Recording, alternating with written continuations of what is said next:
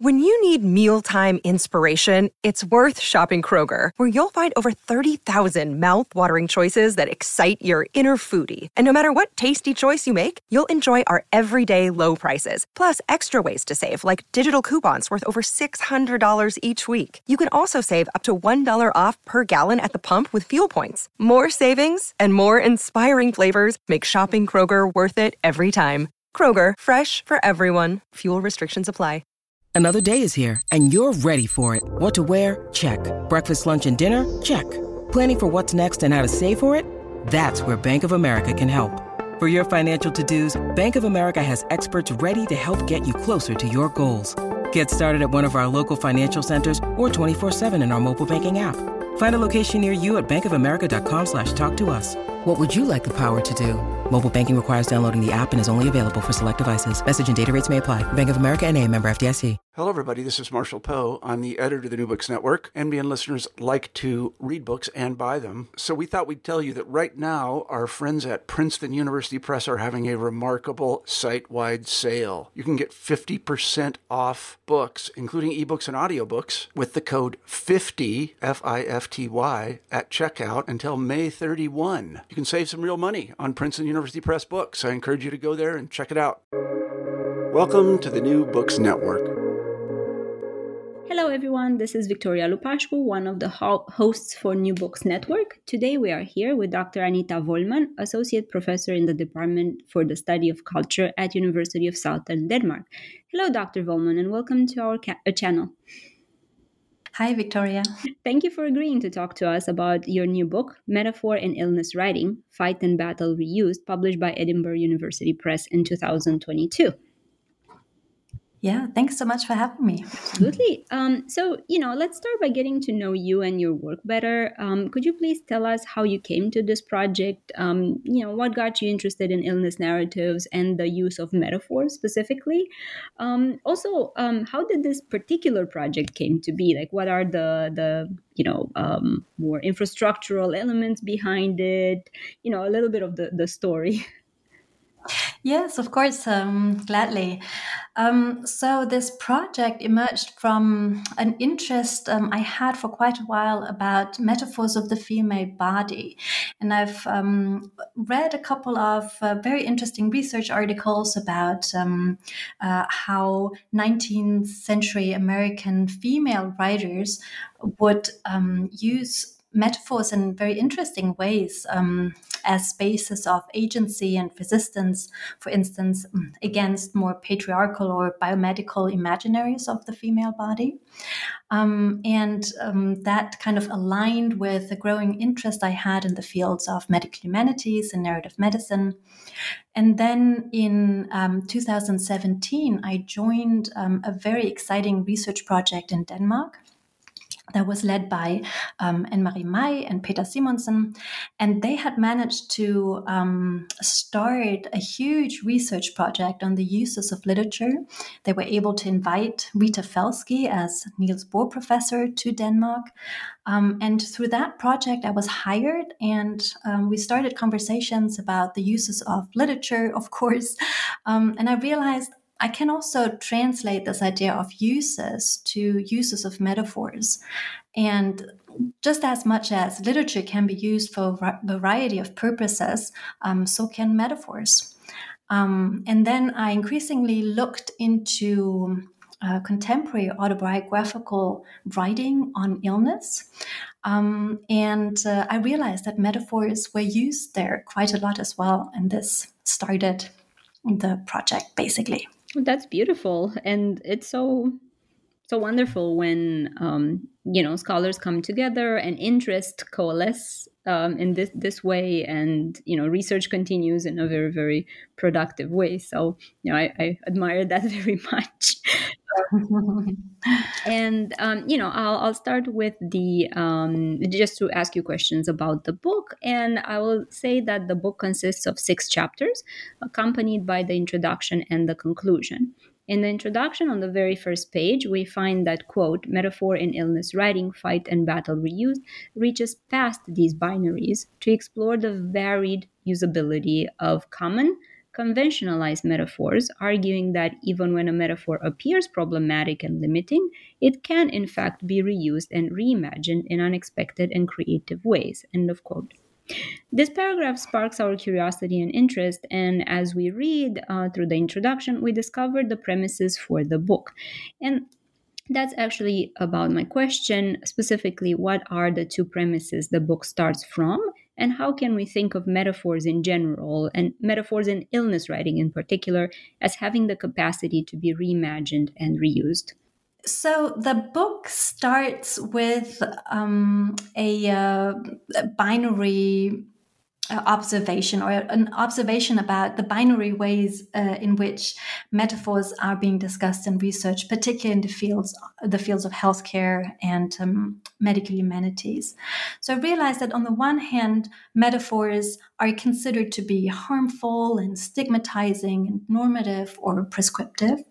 And then, on the other hand, researchers have also argued that metaphors are very important heuristic devices.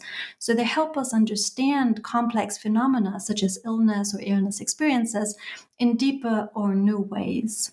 And some in this field even say especially in psychiatric and psychotherapeutic fields, that metaphors even have the power of healing, of being very inviting, creative, or generative.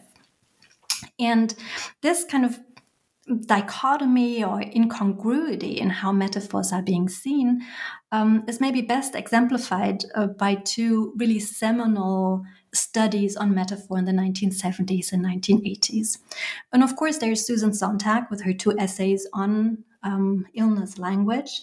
And famously, Sontag argued that illness should not be spoken about in metaphorical ways, and that in fact we should uh, purify our language from uh, all kinds of metaphors uh, when it concerns illness.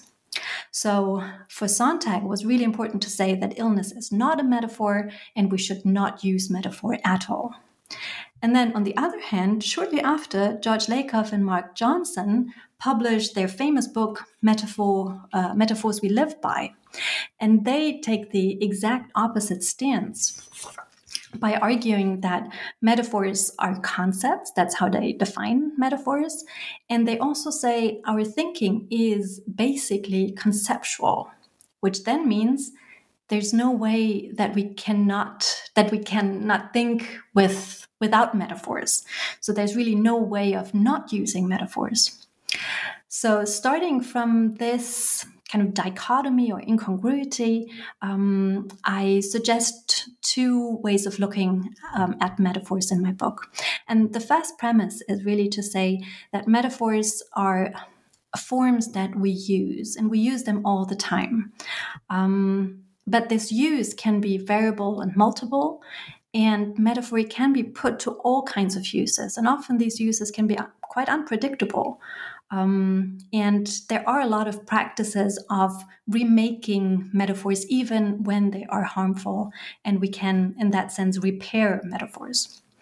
And in the second premise of the book is that um, metaphors and their creative uses are not special skills of poets or internationally recognized literary writers because the more I read about ne- uh, metaphors in the context of illness and medical humanities, the more I realized that doctors, for instance, too, are very creative when they use metaphors, or some of them at least are.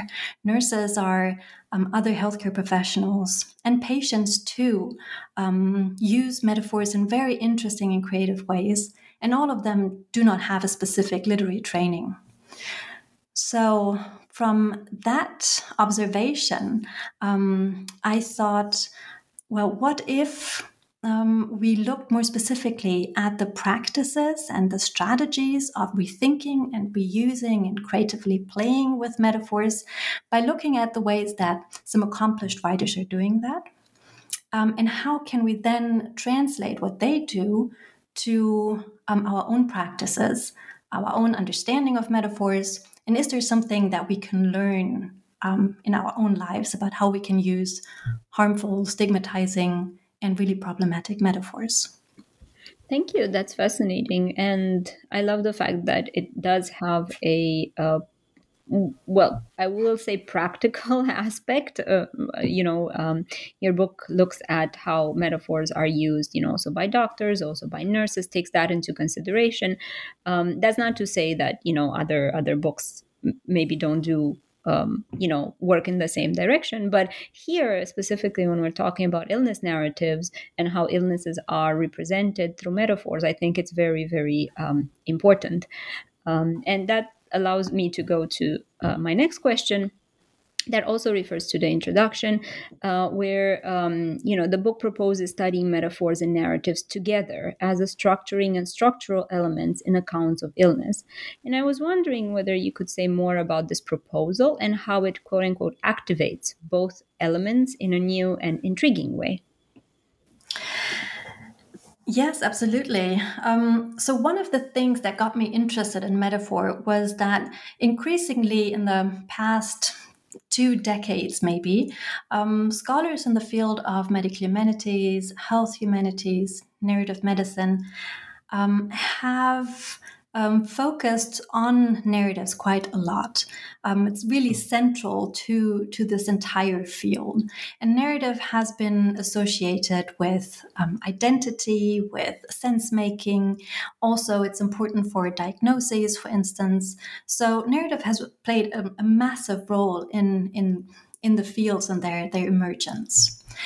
But then, increasingly, also, scholars have tr- started to wonder about the centrality of narrative, and they have argued if maybe narrative has started to matter too much. And James Phelan, for instance, has war- warned against a narrative imperialism.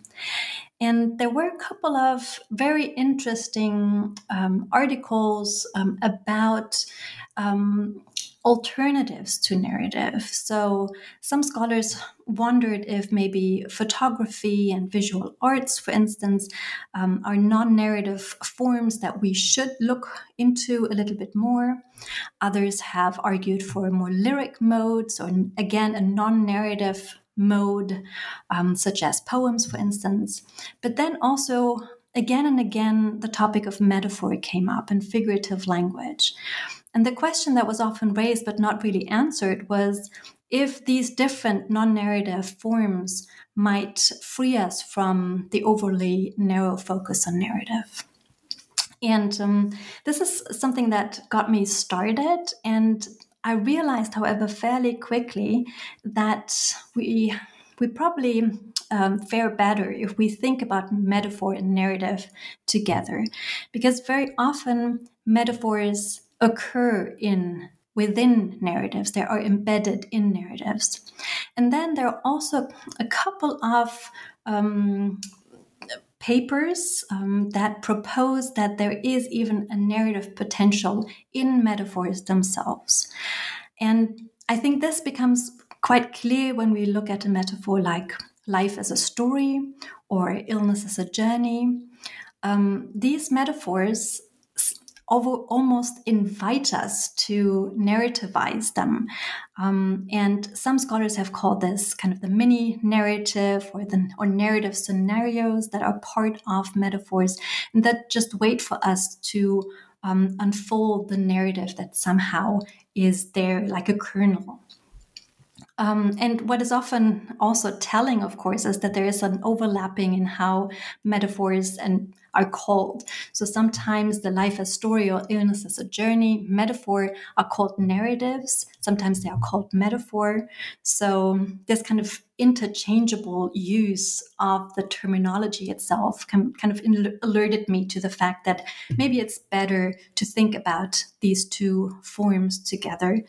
And then, of course, I started to wonder to what extent narrative um, and the narrative devices um, that are part of storytelling can be used to think about metaphors in different ways.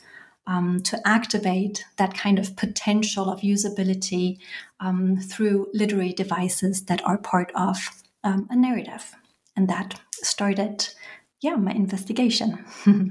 That's great. And so important, I would say, um, as as research. Um, you know on the same uh, on the same idea um, right we we see chapter one entitled metaphor use strategies and methods um, that theorizes quote two approaches for metaphor analysis and that's a quote from page 19 and focuses on arthur frank's memoir at the will of the body from 1991 and i wanted to invite you to say more about the two approaches and the ways in which they underline um, and I'll use another quote here semantic flexibility and inherent unpredictability of the metaphor. End of quote. Yeah. So what I what I try to do in that first chapter is lay out two approaches to metaphor. One is classic metaphor analysis and the other one is a more narrative approach to metaphor. And the classic metaphor um, approach, um, just to um, yeah, maybe remind listeners uh, who are not so familiar with this type of research. Um, classic me- metaphor analysis consists in identifying um, source and target domain. This is at least how cognitive sciences scientists call these two domains. In literary studies, we often speak um, of tenor and vehicle. And what this means is that we identify uh, what is the source, what is the target, and what kind of features are carried over, transferred from the source to the target. So, if we think about illness as a fight or a battle, for instance, then we know that illness is the target and fight or battle is the source. And there are specific features about this idea of fight or, uh, or battle that we automatically transfer to this idea of illness. So we think about soldiers, we think about heroic behavior, um, it's a, a, life and death matter. Um, we have some kind of enemy that has transgressed the boundary, their weapons, and so on and so forth. And classic metaphor analysis allows us to think about the features in the source domain that are carried over, but it also makes us aware of um, features that we typically do not transfer. So when we think about battle, for instance, we often think about winning and losing a battle, but we less often think about the fact that we might also um, surrender, for instance. Um, another inspiration that I took for this kind of classic metaphor analysis part is a very interesting study, again by George Lakoff and um, another colleague, Mark Turner. Um, in a book that they called More Than Cool Reason. And they looked into the ways that poem poets use metaphors and how they poetically rework conventionalized metaphors and they identified four strategies. And i used these strategies i was very grateful for them actually that they had uh, already done that type of work. These four strategies according to lakoff and turner where um, we can question a metaphor we can elaborate a source domain we can extend a source domain or combine several metaphors with each other. And this was very useful for me to also try to understand what it is that the writers in my book are actually doing with metaphors. And um, as an example for what it might mean to elaborate a metaphor or a source domain, um, here's a, an example. Um, when we think about this idea of journey, right, or life as a journey or illness as a journey, um, we can't think about the vehicle of transportation that is used for this um, journey. And that can be anything basically. You can walk, you can uh, use a Porsche, for instance, you can use a horse carriage or wings, right? so you can get really creative about thinking about this, just the form of transportation that is part of the journey um, as a source domain. And the same applies to this idea of battle, right? We can think about what kinds of weapons are used. Um, and of course, in the medical context, we think about radiation and chemotherapy as weapons against cancer. Um, but also, when we start to think more about this idea of fighting and what it means in relation to illness or another conflict, um, then of course, kind of the classic weapon comes to mind. That would be, I don't know, some kind of rifle or sword. Um, but of course, we also know that words can function like weapons, and humor can be a form of weapon as well. So that would be the, the first approach, the kind of classic metaphor analysis, um, which I apply to Arthur Frank's memoir, At the Will of the Body. And then, in addition to that, I propose that we can also think about um, metaphors through narrative analysis. So, the question is then how is a metaphor framed and what kind of type of story is it embedded? And what kind of characters are there? What kind of space and time is being used? Uh, what is the course of action that is imagined? How is how does beginning and ending function? What kind of tone is there? Um, and what kind of rhetorical strategies are being used, such as irony, for instance, or intertextual references, negation, and so on and so forth. And um, just to exemplify this through another example, um, I, I, look um, at, as I said, Arthur Frank's illness narrative, and there's one chapter that is called The Struggle is Not a Fight. So, very um, obviously, that chapter is really much concerned with um, this notion of fighting an illness. And I should maybe explain that um, in Arthur Frank's memoir, he talks about his own experiences with um, cancer.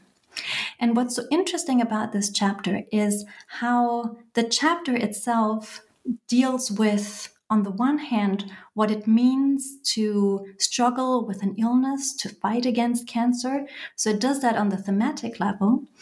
But the entire chapter at the same time also does this on, an, on a stylistic level because it struggles with the correct language or the best possible language to experience illness and to live through the process of um, getting better.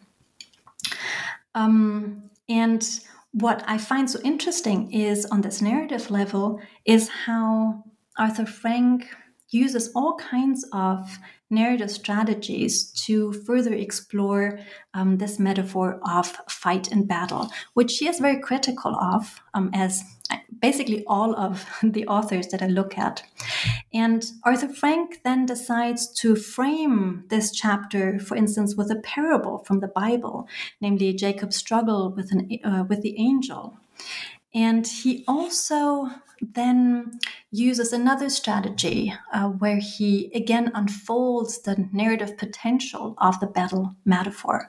Um, and he does that when he tries to visualize what happens in his body and what the white blood cells i think they are what what their role is and how they help him in this process of getting better and he vi- visualizes these cells um, first as soldiers but for him, these soldiers don't fight, but they are guards who uh, stand on, on a cliff or some elevation and are more defensive, actually. And then all of a sudden, he thinks, or he comes to think of the ancient Greek battle of Marathon. And he then explores that association a little bit more. And it becomes clear that he um, sides with uh, defensive Athenians. And this idea of the Battle of Marathon then evokes another association, another mini narrative in that sense, um, because he then tells us that he actually used to be a marathon runner himself. So then he talks about his own experiences with what it means to run a marathon, and then what it also means to best how, how you best take care of your body through through such a strenuous experience. And he realizes, well, you need to be kind to yourself. You need to trust your body that your body can actually accomplish that.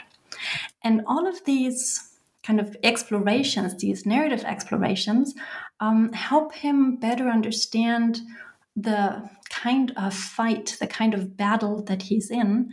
And he then comes to realize well, it's not a fight in the kind of classic sense, but it's more of a struggle, a wrestling that he has to do. And um, I think this chapter shows, um, and, and yeah, Arthur Frank's chapter shows very beautifully how um, this notion of battle that is so ingrained in our way of thinking and speaking about illness, and particularly cancer, is on the one hand something that um, is still with us despite all of the critique because it captures something really well. It it often feels like a battle, right? If we are really sick and try to get better. Um, but what's interesting about Arthur Frank's chapter is that he is critical of this idea of fight uh, and battle, but it's not this kind of full frontal attack against this this metaphor as we would expect from um, Susan Sontag, for instance. But he's more interested in actually negotiating um, these problems, and he really invests a lot of time to s- think through these associations from within the metaphor to explore the, poten- the potential of this metaphor and the problems of this, this metaphor. And he finds his own kind of nooks to, to explore his very own associations. And by doing so, he appropriates that metaphor and makes it fit his own experiences. And that was something that I found extremely fascinating in this chapter by Arthur Frank. Um, I would second that, and I found it extremely fascinating to to read about all of this. I was not very familiar um, before reading your book with it, and I found it very, very, um, you know, wonderful in a way in which he works through um, these uh, these metaphors, and he um, pays attention to himself and the process um, because sometimes, as you you mentioned too, the metaphors of, of you know illness as a battle can alienate um, the self. Um, um, so I found that very very important, and of course, I, I hope our listeners will uh, you know run and, and, get the book and know more about this. Um, I hope so too. yeah, and you know, with that, I'll, I'll get to chapter two entitled Susan Sontag Using Metaphor to See More, to Hear More, to Feel More. And this chapter takes us to a beginning, namely Sontag's arguments against the use of metaphors when depicting illness, and it shows how her writing was, in fact, a way of exploring and representing a panoply of sensory experiences and affects. And I, I just wanted to hear more, uh, a more detailed account of this chapter's uh, work, if possible. So, yeah, but the second chapter, of course, had to be about Susan Sontag because there's really no way around um, Susan Sontag if you write a book on metaphors and illness. And what I find and continue to find so fascinating, fascinating about Susan Sontag is that um, her essays in the 1970s and 1980s about illness metaphors were autobiographically inspired. She had cancer herself. Um, but what she makes clear in the second essay is that she did not want her own experiences, yeah, relate to or entail another first person account of someone who struggled with illness and suffered and then took courage. Um, instead, she chose the essay form. Um, and that's also very interesting in terms of the style of the essay, which is highly polemical. So she wanted to be argumentative. She wanted to voice strong opinions and make big claims and really wanted to stir a debate also. Um, but interestingly, she was also very much at odds with the essay form itself. Um, and in her diaries, for instance, she writes at some point that she needs, or she feels she needs to give up writing essays because. Um, she feared that it might become a demagogic activity and that she comes across as someone who feels extremely certain about um, the ideas that she puts forward. But in fact, she wasn't that certain at all. So she realized that maybe through the form of the essay, she foreclosed more tentative and more explorative exp- approaches to the topics that she was trying to discuss. Um, and that maybe the essay form was not the one that would allow her to express this type of uncertainty. And this background to Sontag's famous two essays helped me understand some of the contradictions that I um, initially found in her work because um, the essays themselves are strongly against metaphors, as I mentioned earlier. But then there's also the prologue, where she uses several metaphors, which um, Ann Jurecic argues are uh, maybe the most cited metaphors for illness ever. Um, and those are the idea that illness is the night side of life. And the second metaphor is that um, life as a uh, yeah or life in general uh, requires kind of constant traveling between the kingdom of the well and the kingdom of the sick. And then there is another contradiction i feel because when we look closely at her diaries then we find that susan sontag even though she was so dismissive of illness metaphors she she used illness metaphors herself um, so there's one moment, for instance, where she talks about feeling like the Vietnam War when she speaks about her own illness experiences. So I started to wonder how Susan Sontag used and reused metaphors herself.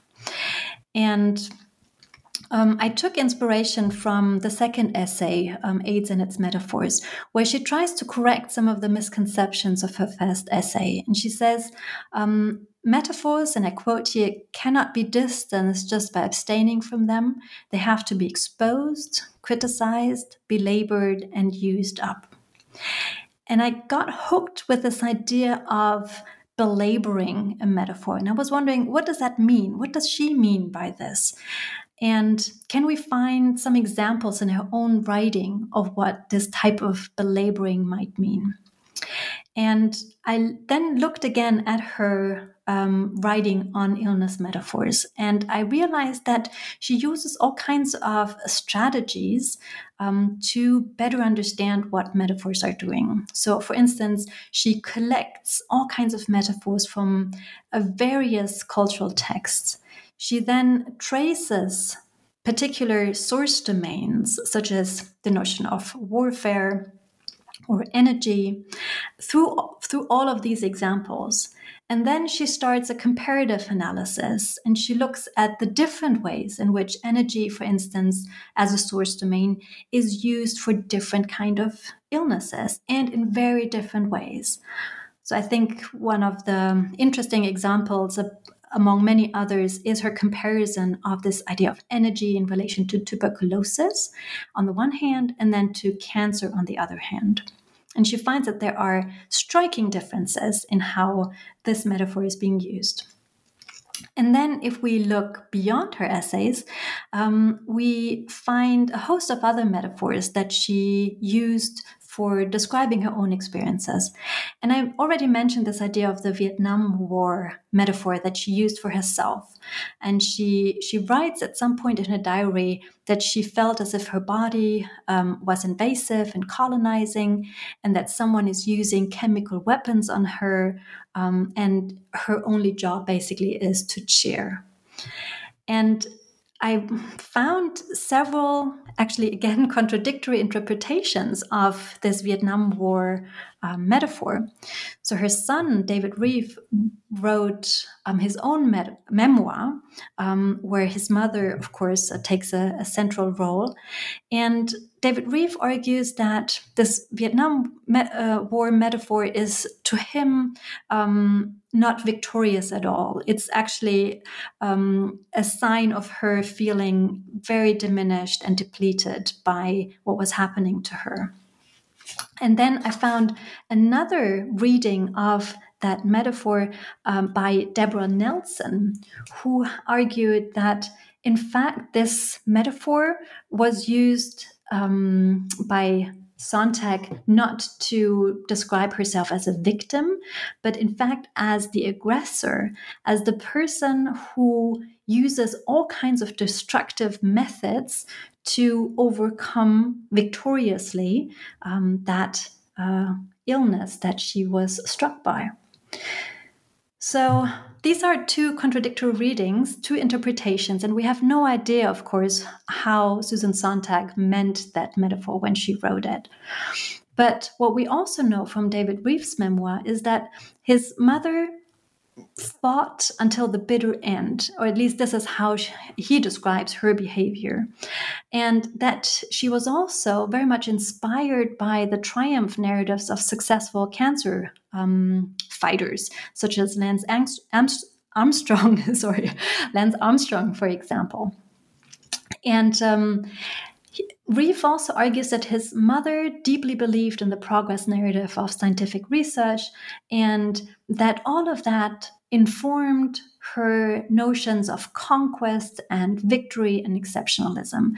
And she really believed that she was able to triumph over her own cancer with the help of uh, science and um, the medical team. And what I find interesting then is this kind of dichotomy again in Rieff's memoir about his mother, because there is, on the one hand, um, his assessment or his speculation that his mother really felt like um, the one who is being attacked and who is um, completely depleted by that. But then also, as time moved on, he realizes that this kind of victorious and triumphant attitude was a way in which his mother came to remember her own experiences. Um, and by believing in triumph and retelling her own story in this kind of triumphant, triumphant and victorious way, she started to experience that battle metaphor as one that was entirely empowering for her and liberating and nourishing in many ways. So I think it's really interesting to think about the temporal aspect to this. Um, the metaphor itself um, probably meant very different, even completely contradictory things to Sontag over the course of her own illness experiences. Um, and then later on, when her cancer was um, for a brief period in remission. So, this is the, the first um, idea that I uh, explore in, in this chapter um, that there is this temporal quality to using and reusing metaphors to describe similar experiences.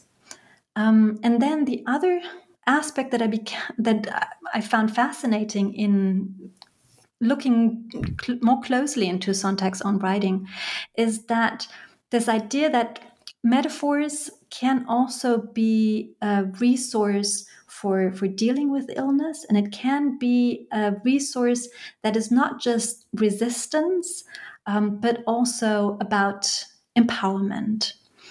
And there are so many interesting layers in Sontag's own writing. Um, for instance, when we think about how she conceptualizes her own writing of essays and how she conceptualizes herself as being a writer, we find that she describes her style as a writer as someone who is an adversary writer, someone who likes to attack um, and uh, she loved to use a lot of military metaphors actually to describe how she considered herself as a writer. And she enjoyed deeply to take that adversary position, that antagonistic position um, towards her ideas, towards other people's ideas, but also towards her own work. And in fact, she believed this kind of antagonistic style of writing to be the only style that would produce interesting writing. That's at least what she says um, at some point. So, this idea that warfare then is also, of course, how we think about argument, right? We think about argument as war, for instance. Um, and for her, that type of warfare was deeply enjoyable and gratifying for her. And it was a, um, an immense source of pleasure to engage in that kind of intellectual intellectual um, battle. Um, but then, as I mentioned earlier, she also became increasingly skeptical about this antagonistic stance, and she explored other um, options, such as fiction writing, for instance, to um, get different approaches uh, to what she was interested in. And then there's also something very interesting in her work about um, interpretation and, and about trying to intensify feeling um, and exploring the senses also. So, this is where kind of the subtitle of that chapter comes from this idea of to see more, to hear more, and to feel more. That is a quote from the essay Against Interpretation, where she um, thinks about how we approach artworks and um, that we should uh, try to think about them more in terms of how they affect our senses. And in that chapter, also try to explore a little bit more to what extent metaphors might also have that potential in them, namely that they um, open up our senses and maybe afford a new visceral understanding of what we try to communicate when we use a metaphor. So there are all these kinds of layers in Susan Sontag's writing that um, I found highly fascinating, and um, yeah, that I try to um, yeah describe in in that chapter. It's Kaley Cuoco for Priceline. Ready to go to your happy place for a happy price? Well, why didn't you say so? Just download the Priceline app right now and save up to sixty percent on hotels. So whether it's Cousin Kevin's kazoo concert in Kansas City, go Kevin, or Becky's bachelorette bash in Bermuda, you never have to miss a trip ever again. So download the Priceline app today. Your savings are waiting Go to your happy place for a happy price. Go to your happy price, Priceline.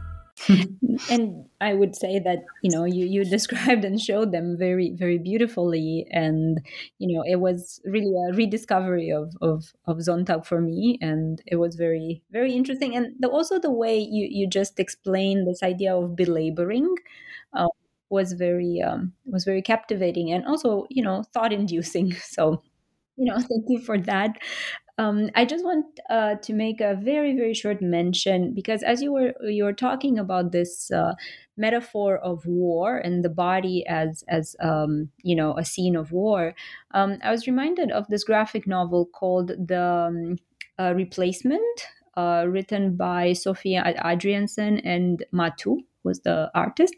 And um, so you know it's about a um, postpartum uh, period where the mother you know is trying to to negotiate her own identity and wishes to have a replacement that could you know help her take care of of, of the child. Uh, but there um, there's this one very impactful uh, image on a full page where um, the body of the mother is shown as a scene of war and um, you know we have these um, black spots where the wounds are on on her body um, and you know how she's depleted and you know there there's uh, barbed wire and and um, all sorts of the traditional elements that you would think about uh, when war is brought up.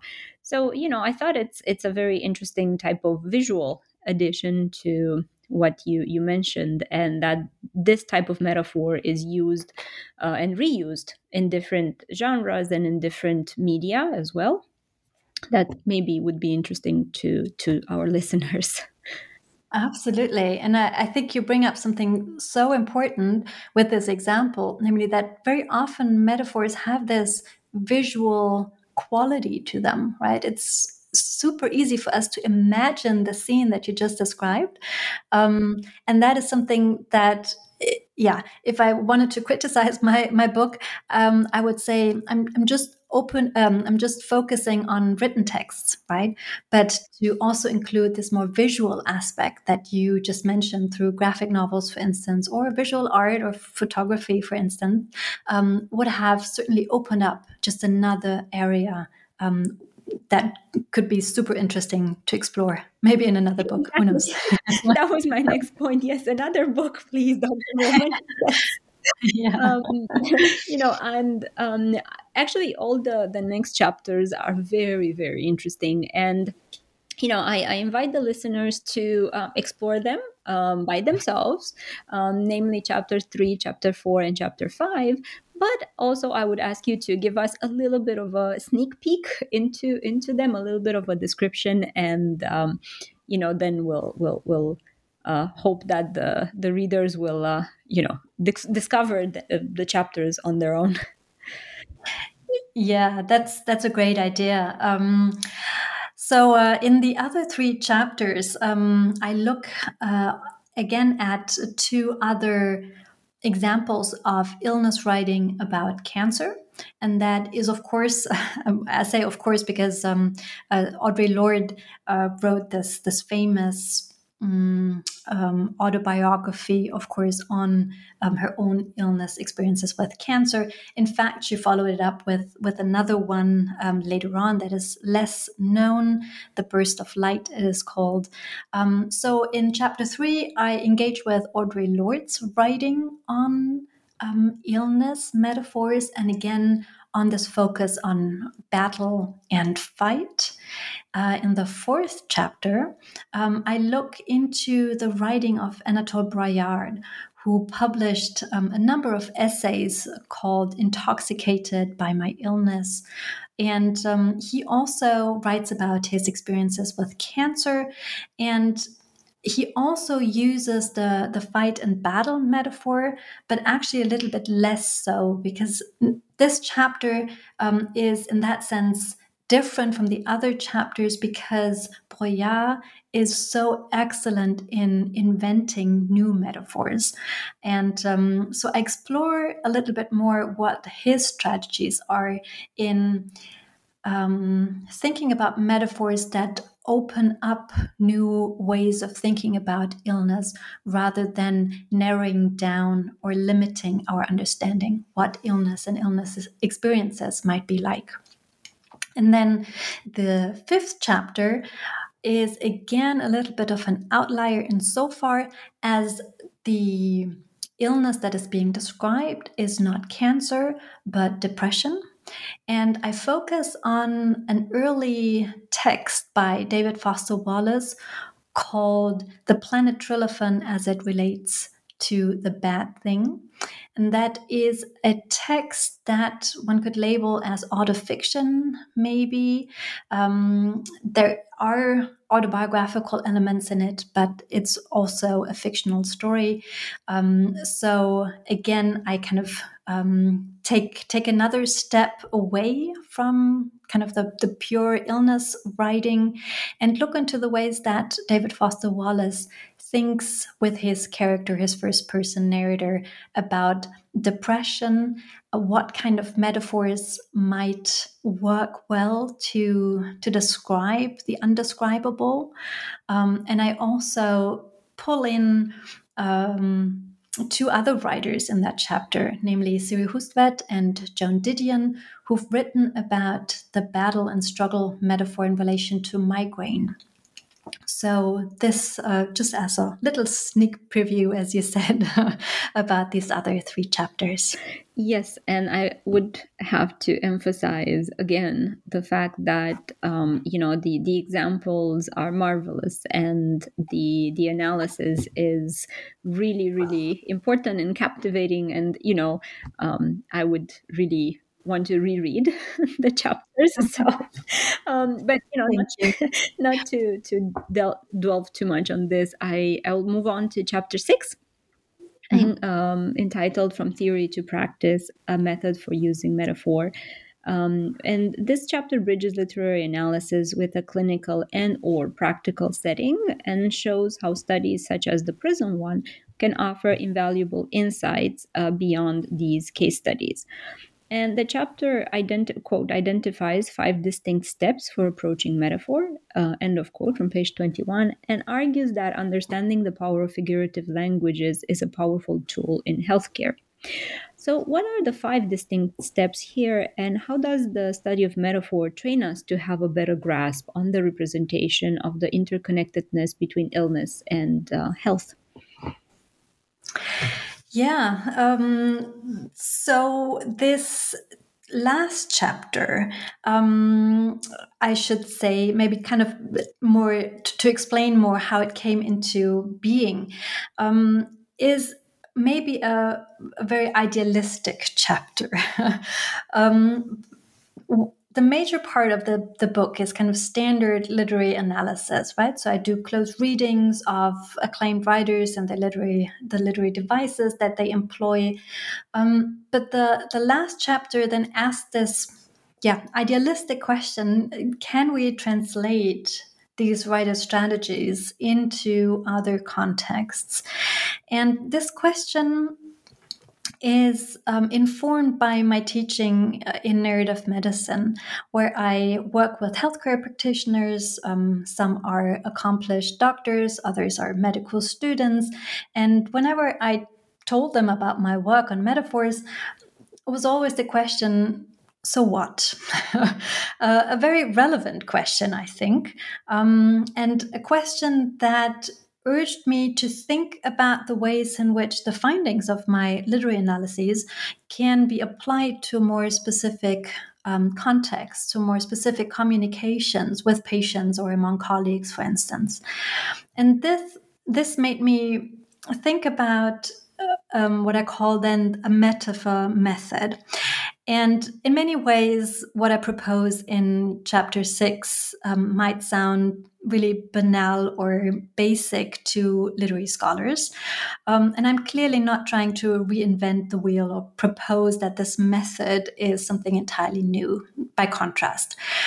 Um, my aim is rather to try to communicate some of the terminology and some of the findings in metaphor research in a very concise way so that it might be applied to all kinds of other social interactions and communications.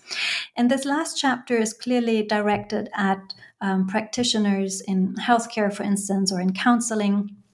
And the aim is to um, help in, yeah help produce or generate um, an engagement with metaphors that is more conscious and hopefully more skilled also. Um, so the five steps that you mentioned in your question are as i said very banal question um, very banal steps. The first one is to identify a metaphor as a metaphor. So to ask what what is compared to what here? What kind of what are the two domains that we are dealing with? And then the next step is to identify the features that are being carried over. And often that's something that happens implicitly and automatically, and we don't really um, are aware of what is happening there. So I think there's a great value in becoming aware of what kind of features are being um, transferred because that also opens up the possibility to understand hopefully more that there are other features that other people might activate right and might transfer that we maybe do not see or haven't um, uh, thought about. And then the third step is about evaluating the metaphor itself. Where is it successful? What does it communicate really well? And where are problems? Where are issues that might um, misconstrue a situation, for instance? Because at the heart of it, every metaphor, of course, is also wrong. Every metaphor is a mistake in itself. Um, and then the fourth step is about um, broadening um, our lens, basically, and to think more broadly about the context in which a metaphor is being used. So, who is using the metaphor, um, and with what kind of tone, for instance, right? Is it ironic or not? Um, and um, especially when we think about who is using a metaphor, um, this really impacts, of course, um, or might impact what kind of features uh, in the source domain they might activate, for instance. And then the final step is a more creative step um, that invites people to explore the generative potential of metaphors. So, to think about what other ideas a metaphor might afford and how these other possibilities might be activated. So, this is a, a method that I um, use in workshops and narrative medicine contexts with physicians and medical students. And um, what really is, as I said, the aim behind this is to raise more awareness about the metaphors that we are all using. Um, very often, metaphors are very conventionalized, and we're not really conscious of them being metaphors. Or part. Very often, metaphors are also elements of fixed phrases or idiomatic language, for instance. So, this kind of awareness to metaphors that are around us, but also to the metaphors that we like to use more generally in explaining something, for instance. Um, I think this has, um, yes, at least this is what the participants often give me as feedback, is something that has proven to be valuable for them. Um, and uh, we know from research also that uh, when people are more attentive to other people's type of language, um, that this can have a great benefit in the sense that when you feel that someone is paying this type of attention to your language, um, you come across as someone who listens really well and who seems invested uh, in what you're trying to express. And then there are also other studies that show that when healthcare professionals, for instance, um, use metaphors, their communication skills are rated um, higher compared to people who use less metaphors. Um, so these are, yeah, very promising. Um, uh, findings that I, I, think should encourage us to to be more attentive to metaphors because also not any kind of metaphor you use has automatically a beneficial effect. So what we ne- need i think is a nuanced understanding about metaphors or of metaphors um, that allows us to see where they fail, where they can potentially produce miscommunication and misunderstanding, um, but also how they can illuminate uh, other alternatives, for instance, how they might help us create a common language with another person. And um, yeah, basically, how metaphors are really potent tools um, and they required, uh, require skilled users. Um, and um, so, one of the the things that I've also uh, done in, in the aftermath, basically, of writing this book is to come up with a type of manual or um, kind of the old fashioned vademecum. So it's a it's a postcard basically um, that I uh, use in, in these training sessions with um, medical professionals or counselors, for instance. And um, it's uh, something that basically can be uh, put in, in, the, in your pocket and you can kind of use it um, just as a quick reminder when you uh, notice a metaphor and want to work with it uh, in a bit more, you know, nuanced um, and elaborate way. And um, for those of you, who, for the listeners uh, who are interested in this this metaphor method um, and the this manual, um, they find. Um, I think Victoria, you promised to add a link um, to the podcast, where the the link leads to my website, and there I have um, another manual that explains these five steps. Absolutely. yes with examples. Yeah, I'd be very very happy to to do so. And uh, you know the, the link will be yeah absolutely the the link will be um, in the the blurb the description of the podcast on New Books Network.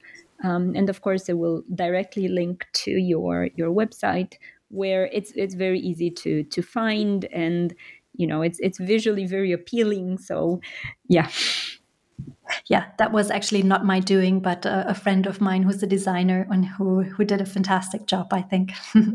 I, I agree. Um, and um, you know, instead of, of asking you about the content of the the conclusions and you know asking you to to tell us more about that, I thought to ask whether there's something you would want to add that we did not come up um, with in the conversation so far but you know it would be very important for the listeners to to know. Or you know if if i interrupted you just now i'm sorry and you know please um yeah continue Not at all, not at all. I, I feel like I've I've uh, shared all my knowledge and I'm kind of emptied out now. so um, no, this has uh, been quite a quite rich experience for me as well. I'm happy to hear. And you know, the, my my last um, um, you know um, thing to ask from you would be to um, I was hoping to hear a bit about your current projects and you know your collaborations or things that you you plan to do in the the near future. Yes, happily. Um, so I.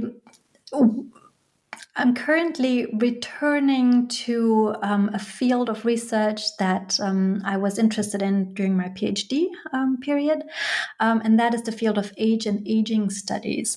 So I've started to re engage with that um, topic a little bit more, um, and I realized that I can actually use the findings of my book and the approach that I took there um, to other forms besides metaphors. So I realized, of course, after all of these years of thinking about metaphors, um, I should probably, um, you know, give them a rest and to think about other forms. And I realized that this this approach works really well also with stereotypes, for instance, um, and um, cliches about what it means to grow older. Um, and so this is something that um, I, I explore at the moment. Uh, can we think about such age stereotypes in such a way that um, stereotypes are not only something that's terrible and harmful, something that we should avoid at all costs, but are they uses of metaphor um, sorry uses of stereotypes um, that um, yeah expand our understanding of what stereotypes do? Um, and um, the same goes for other small forms. So I've recently become more interested in this idea of American myths and symbols and how they are currently being reused in the media um, in all kinds of creative ways um, in yeah p- current political discourses. And uh, another project that is um, just in the making is about memes and how memes are also some kind of small forms that can be used and reused in quite interesting pedagogical ways, also. So, this idea of using and reusing, misusing creatively. Um, I think is going to stay with me for a while. I look forward to to read about these projects, but also to um, you know see where where they go and how they uh, you know manifest whether in articles or books or you know talks or you know i'm i'm, I'm very excited about that. Yeah thank you. I am too. Um, that was great and i want to thank you again dr Wohlmann for for being with us today and um, i really hope to to interview you in you know months a few months time or you know a year back to new books network about about these projects Thank you so much, Victoria, for inviting me to become part of this uh, podcast. feel very honored. Thank you.